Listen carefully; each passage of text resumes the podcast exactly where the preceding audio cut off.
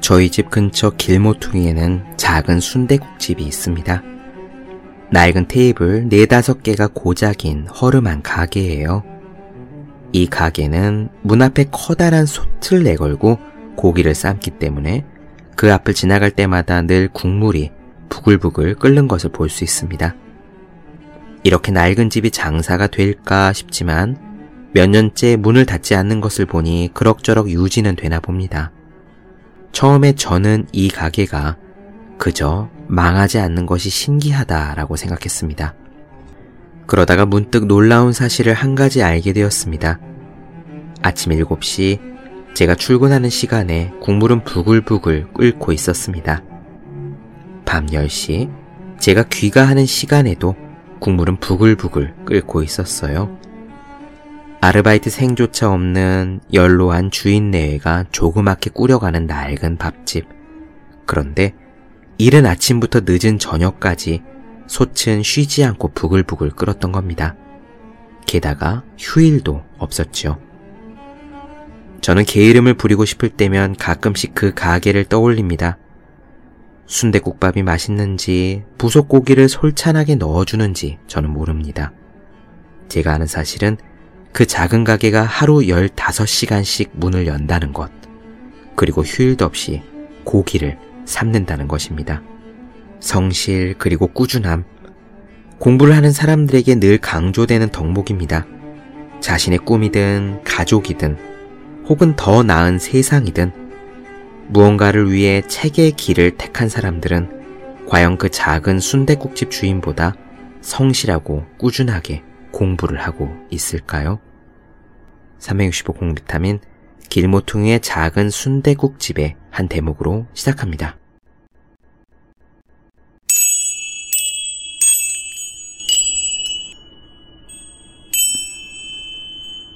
네, 안녕하세요. 본격 공부자극 팟캐스트 서울대는 어떻게 공부하는가 한재우입니다. 우리는 지금 퓰리처상을 수상한 작가 애니 딜러드의 창조적 글쓰기에 나오는 내용을 나눠드리고 있습니다. 오늘 들려드릴 부분은요, 작가 자신의 일상에 대한 이야기가 담겨 있는 부분이에요. 퓰리처상을 탈 정도의 최고의 작가인 애니 딜러드. 그런 전업 작가는 과연 어떤 삶을 살아갈까요? 일상에서 어떻게 하루하루를 채워가고 있을까요? 지난 시간에 우리는 랄프 알도 에머슨이 매일매일이 천국 같다고 생각하는 사람은 아무도 없다 라고 이야기한 부분을 들었습니다. 그렇기 때문에 최고의 작가 애니 딜러드에게도 매일매일이 절대 천국 같지 않으리라는 것은 알 수 있겠지요. 하지만 우리는 그래도 작가라는 사람들에 대한 막연한 동경의 끈은 놓지 않고 있습니다. 그래요. 적어도 아침 7시 반에 사람들이 꽉 찬 마을버스를 타고 꼬불꼬불한 골목길을 지나 지하철역에 겨우 도착한 다음에 역시 사람들이 가득 찬 만원 지하철역을 만나야 하는 그래서 회사에 출근하는 것만으로 하루 에너지의 절반쯤은 써버리는 우리들 보통 사람들보단 낫지 않을까라고 생각합니다. 물론 그럴지도 모르지요. 하지만 옛날 이야기 중에 그 왕자와 거지였었나요? 거기 보면 거지도 왕자 일을 해보다가 답답하다 못해먹겠다 하고선 때려치고 나왔던 것 같아요. 그렇듯이 우리도 유명 작가의 일상을 들어보면 그의 하루하루가 그가 하는 작업들이 몸에 맞는 옷처럼 편하지만은 않게 들릴 것 같습니다.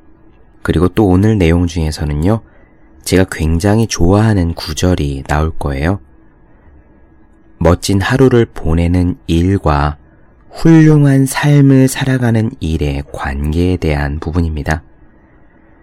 우리는 하루 종일 실험실이건 도서관이건 집안이건 어딘가에 박혀서 일을 하고 공부를 하고 살림살이를 하고 그렇게 힘을 다 소진하고 나면 몸이 건조한 하루, 어제와 똑같은 오늘을 보낸 것 같아 씁쓸해하곤 하지요.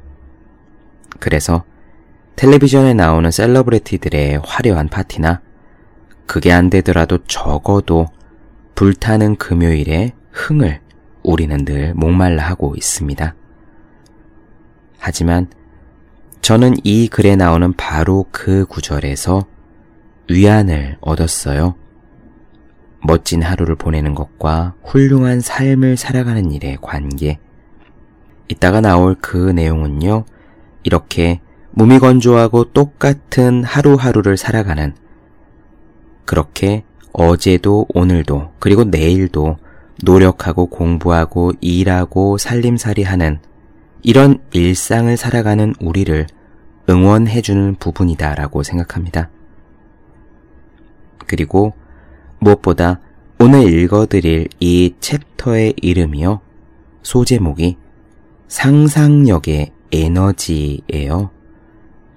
대단한 작가들은 도대체 그 상상력의 에너지를 어디서 얻을까요? 쉽게 얻어올 수 있으면 우리도 기획안을 쓸때 리포트를 낼 때, 하다못해 블로그에 글을 쓸 때 그 한 조각을 뚝 떼어다가 조금 나누어 써먹어 보고 싶은데요.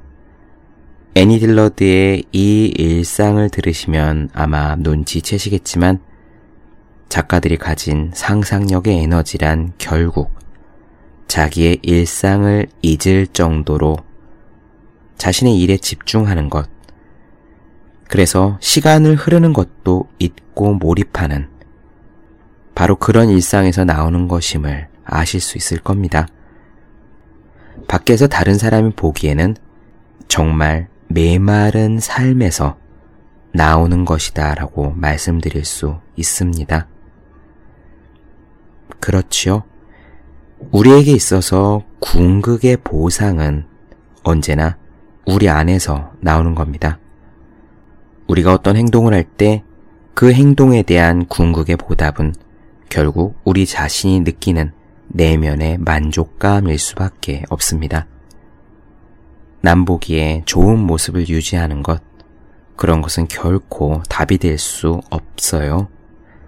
다른 사람의 시선 속에는 자유가 없고, 그렇기에 그 안에는 영원한 행복도 절대로 없습니다.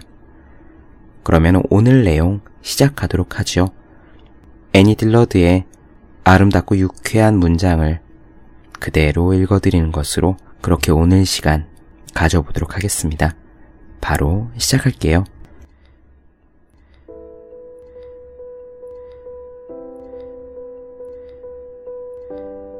나는 이 글을 최근에 장만한 케이프코드의 소나무의 헛간 서재에서 쓰고 있다. 서재 내부의 소나무 목재에는 마무리 칠이 안 되어 있지만 밖에 서 있는 소나무들은 그 자체로 완전한 나무들이다.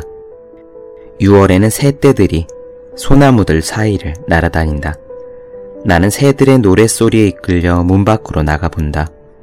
새들이 뻣뻣한 소나무까지 사이로 뿔뿔이 흩어져서 날아다니고 있다. 나는 나무들 사이에 나 있는 가늘고 긴 풀을 헤치며 그 새들을 따라가 본다. 원래 연장 창고로 쓰였던 이 서재는 가로 240cm에 세로가 3m이다. 서재에는 비행기 조종석처럼 첨단 기기들이 빼곡하게 자리 잡고 있다. 고독에만 있으면 완전히 비행기 조종석이다. 내가 어디에 있는지 전혀 알 수 없다. 컴퓨터와 프린터, 복사기가 있다. 무릎 꿇고 앉는 기도대인 등받이 없는 의자는 책상 밑에서 굴러다닌다. 책상 앞에서 일어설 때마다 나는 그것을 발로 한 번씩 찬다. 에어컨, 히터, 전기, 주전자가 있다. 평범한 책장 선반에는 갈매기 뼈와 고래 뼈가 놓여 있고 침대가 있다. 침대 밑에는 페인트 통들이 있다. 창틀을 칠할 1파인트짜리 노란색 페인트통 하나와 유화 물감 튜브 대여섯 개가 굴러다닌다. 서재는 한 사람이 책을 쓰기에 충분한 공간이다. 책을 읽으려면 관 정도의 공간이면 충분하다. 잔디 깎는 기계와 삽을 넣어둘 수 있는 연장 창고 크기의 공간이면 그곳에서 충분히 글을 쓸 수 있다. 나는 매일 아침 걸어서 서재로 온다. 후미진 늪지 위로 높이 솟은 모래 언덕에 서재와 소나무들, 근처의 낡은 여름 별장들과 북쪽의 새 농장이 나타난다. 모래 언덕의 가장자리에 다가서면 너벅선과 돛대를 타고 양식장에서 일하는 굴 양식업자들이 보인다. 나는 모래 언덕 꼭대기에 서서 몸을 녹이다가 소나무 밑을 걸어서 서재에 들어온 다음 걸쇠가 걸리도록 문을 꽝 하고 닫는다. 깜깜하기 때문에 한동안 아무것도 보이지 않는다. 눈앞에 녹색 반점이 어두운 곳에 나 있는 다른 모든 것보다 더 강하게 빛난다. 나는 침대에 누워 갈매기 뼈가 보일 때까지 그것을 가지고 논다. 글을 쓰려면 멋진 작업장은 반드시 피해야 한다. 어둠 속에서 상상력이 기억을 만날 수 있도록 밖이 전혀 보이지 않는 방을 원하는 사람도 있다. 7년 전에 이 서재를 꾸밀 때 나는 창밖을 내다볼 수 없도록 긴 책상을 창문이 없는 벽에 배치했다. 그보다 앞서서 15년 전에는 주차장 위에 있는 콘크리트 벽돌 방에서 글을 썼다. 그곳에서는 타르를 바르고 자갈로 덮은 지붕이 내려다 보였다. 이 소나무업가는 그때 콘크리트 벽돌 방만큼 후줄근하지만 그런대로 쓸만하다. 아프리카 서부에는 이런 속담이 있다. 지혜는 집을 가지는 것에서 시작된다. 나는 버지니아주 로아노크에서 여름밤에 팅커 크릭 순례의 후반부를 썼다. 언젠가는 그 시절을 목가적으로 회상할 날이 올 것이라고 철량하게 생각했었다. 그 당시의 고생을 절대 잊지 말자는 다짐도 했었다. 그러나 이제는 그때 고생한 것은 다 잊어버리고 그 시절을 그저 목가적으로만 회상한다. 나는 정오까지 잠을 잤다. 나처럼 글을 쓰던 남편도 그랬다. 나는 오후에 한참 동안 글을 쓴 다음 이른 저녁을 먹고 산책을 마친 후 다시 글을 썼다. 그때 몇 달 동안 내가 먹은 것은 저녁 식사와 커피, 콜라와 초콜릿 우유, 담배 뿐이었다. 자정이나 새벽 한두 시까지 일한 다음 한밤중에 집에 돌아오면 피곤했다. 나를 안고 얼러줄 집채만큼 커다란 거인이 있었으면 좋겠다는 생각이 간절했다. 정말 피곤해 지치면 누군가가 날 달래주고 진정시켜줬으면 좋겠다는 거의 환각에 가까운 소망이 물밀듯이 밀려들었다. 심지어 이야기를 나누거나 책을 읽고 있을 때에도 그런 소망이 문득 문득 떠올랐다. 홀린스 대학 도서관 2층에 내 방 개인 열람실이 있었다. 바로 이 방에서 타르를 바르고 자갈로 덮은 지붕이 내려다 보였다. 왼쪽 통유리 창문으로 지붕과 주차장, 복잡한 버지니아 하늘이 보였다. 멀리 언덕에는 여섯 마리 암소가 빨간 산목 아래 무너진 집터 주변에서 풀을 뜯고 있었다. 책상 앞에 앉아서 나는 계속 밖을 내다봤다. 내가 아는 재미있는 사람들이 주차장으로 차를 몰고 들어와서 주차한 다음 차에서 내렸다. 암소들이 이제는 언덕 위로 올라가 있었다. 창문 바로 앞에 평평한 지붕 위에서는 참새들이 자갈을 쪼고 있었다. 참새 한 마리는 다리가 한 개뿐이었다. 들판 가장자리로는 시냇물이 흐르고 있었다. 먼 거리였음에도 불구하고 시냇물 속에서 사양 뒤쥐와 거북이가 보였다. 딱딱 소리를 내는 거북이가 보이면 나는 아래층으로 뛰어내려가서 도서관 밖으로 나가 거북이를 관찰하거나 손가락으로 찔러봤다. 어느 날 오후에 나는 창문과 창문 너머로 보이는 풍경을 펜으로 그렸다. 창문에 알루미늄 샤시와 강철 구조를 그린 다음 구름도 집어넣고 멀리 무너진 집터와 암소들이 돌아다니는 언덕도 그려 넣었다. 주차장과 줄지어 서 있는 높은 수은등에 윤곽도 그려 넣었다. 자동차와 앞에 보이는 자갈 깔린 지붕도 그려 넣었다. 7월 4일에 남편과 친구들은 차를 타고 로아노크 시내로 불꽃놀이를 하러 갔다. 일을 하고 싶었던 나는 간청을 해서 빠졌다. 열심히 작업을 하고 있었음에도 불구하고 당시에는 충분히 열심히 하고 있다는 생각이 들지 않았다. 나는 글 쓰는 속도가 너무 느리다고 스스로를 자책했다.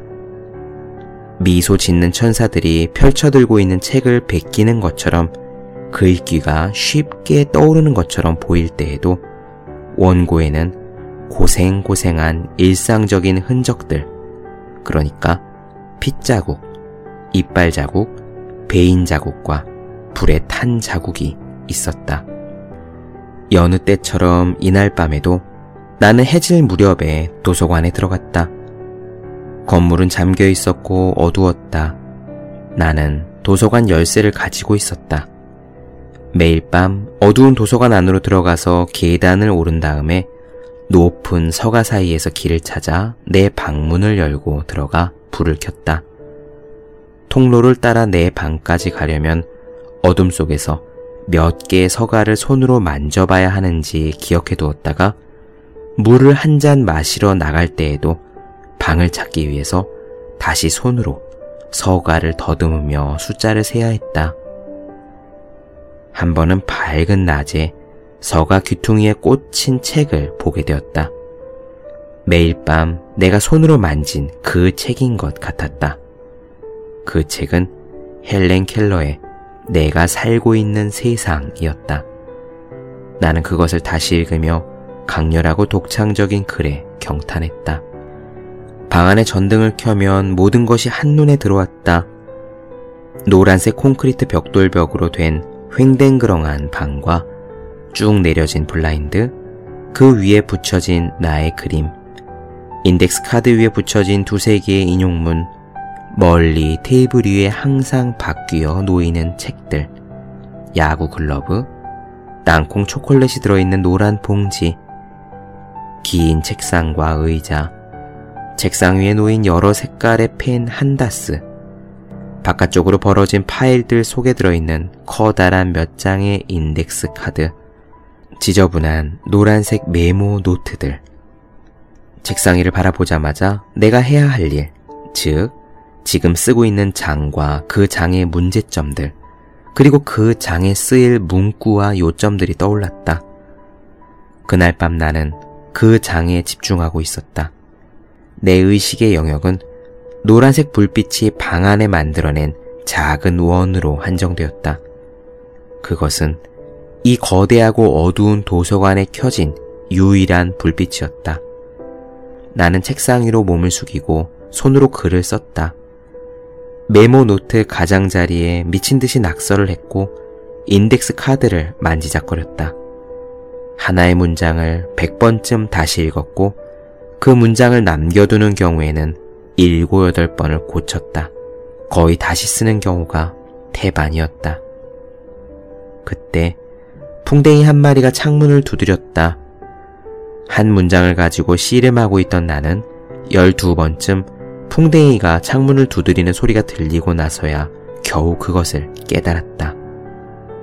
벌레 한 마리가 반 시간 정도 내 창문에 노크를 하고 있었던 것이다.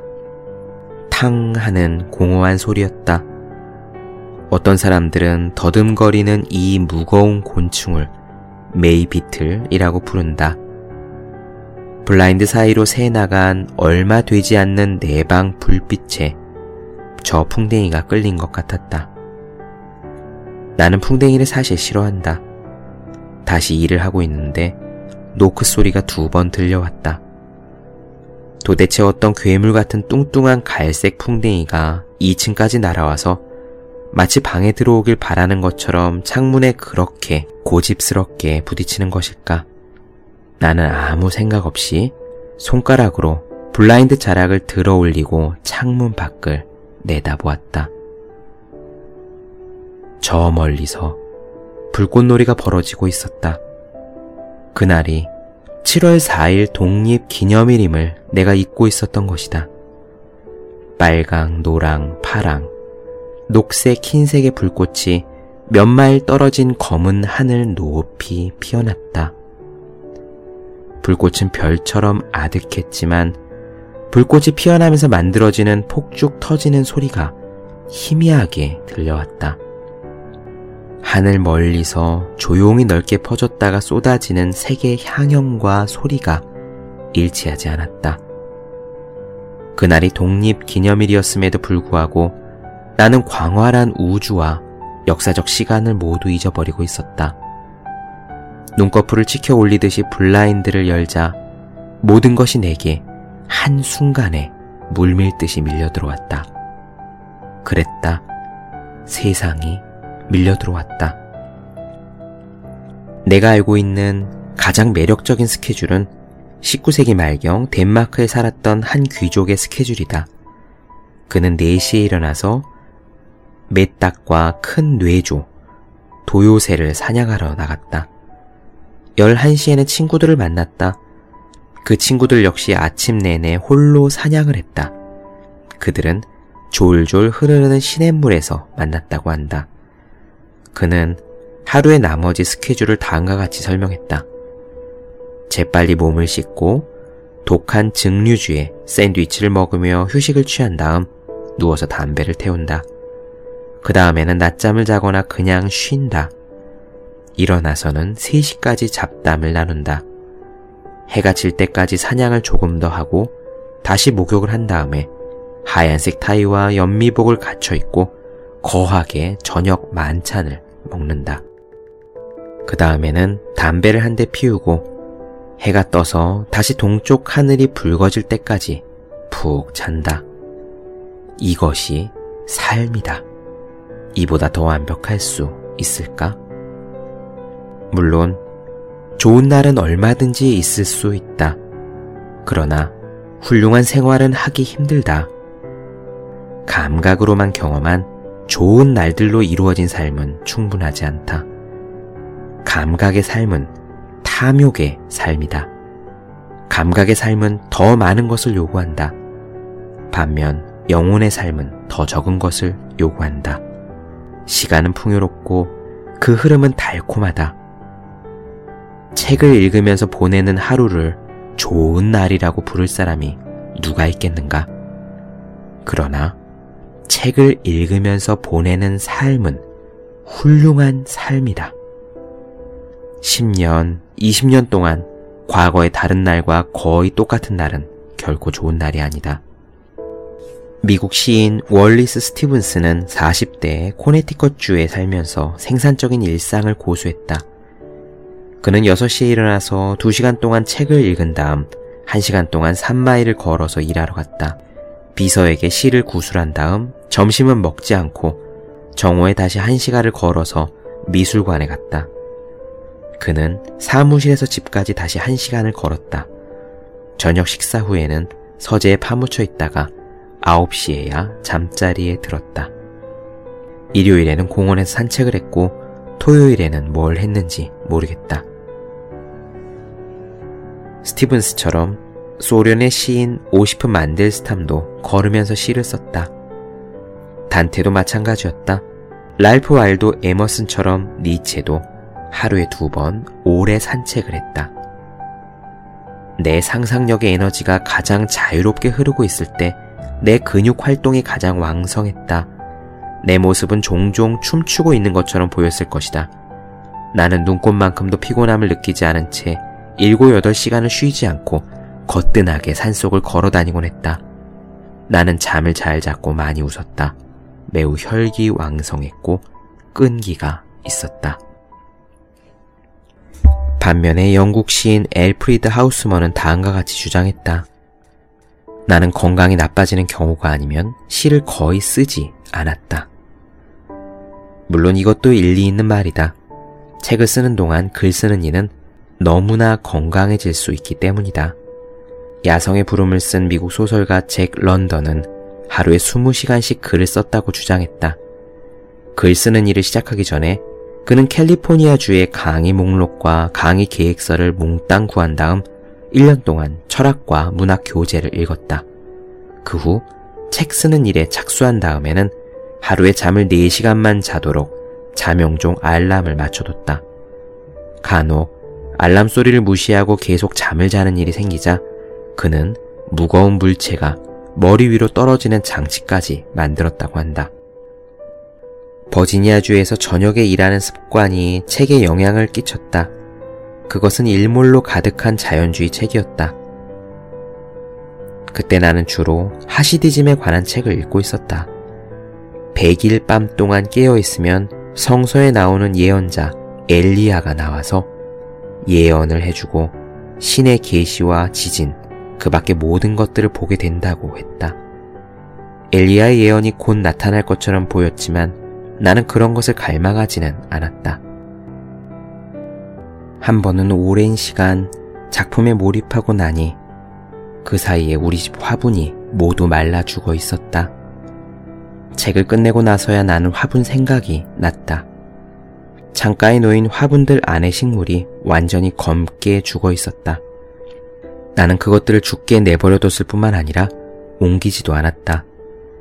책을 쓰는 동안 나는 다른 도시에 사는 친구들 모두에게 내가 연락할 때까지 한동안은 날 찾아오지 말라고 일러 두었었다.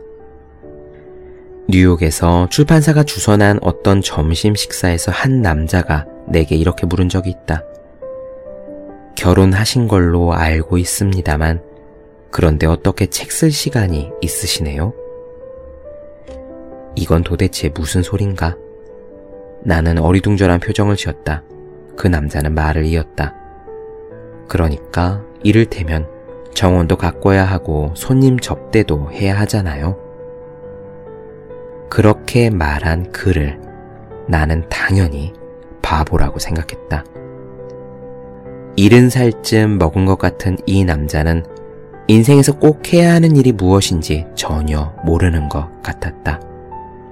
그러나 그렇게 생각했던 20대의 내 열정에 이제는 내가 놀랜다.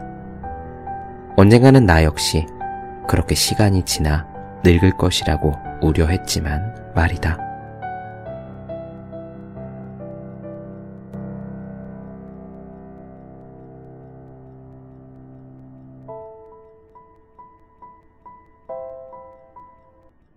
네. 본격 공부자극 팟캐스트 서울대는 어떻게 공부하는가? 오늘은 애니 딜러드의 창조적 글쓰기 중에서 상상력의 에너지 부분을 나눠드렸습니다. 더 많은 이야기가 궁금하신 분들, 질문사항 있으신 분들은 제 네이버 블로그 허생의 즐거운 편지 혹은 다음 카카오 브런치 한재우의 브런치 인스타그램에서 해시태그 서울대는 어떻게 공부하는가를 검색해 주시면 되겠습니다. 그리고 매일매일 공부하시는 분들, 여러분 주변에 매일매일 공부하시는 그분들을 위해서 하루 한 페이지씩 읽고 공부할 의욕을 북돋는 책, 보기만 해도 공부하고 싶어지는 365 공부 비타민을 선물해 주시면 좋겠습니다. 오늘은 여기까지 할게요. 저는 다음 시간에 뵙겠습니다. 여러분 모두 열심히 공부하십시오. 저도 열심히 하겠습니다.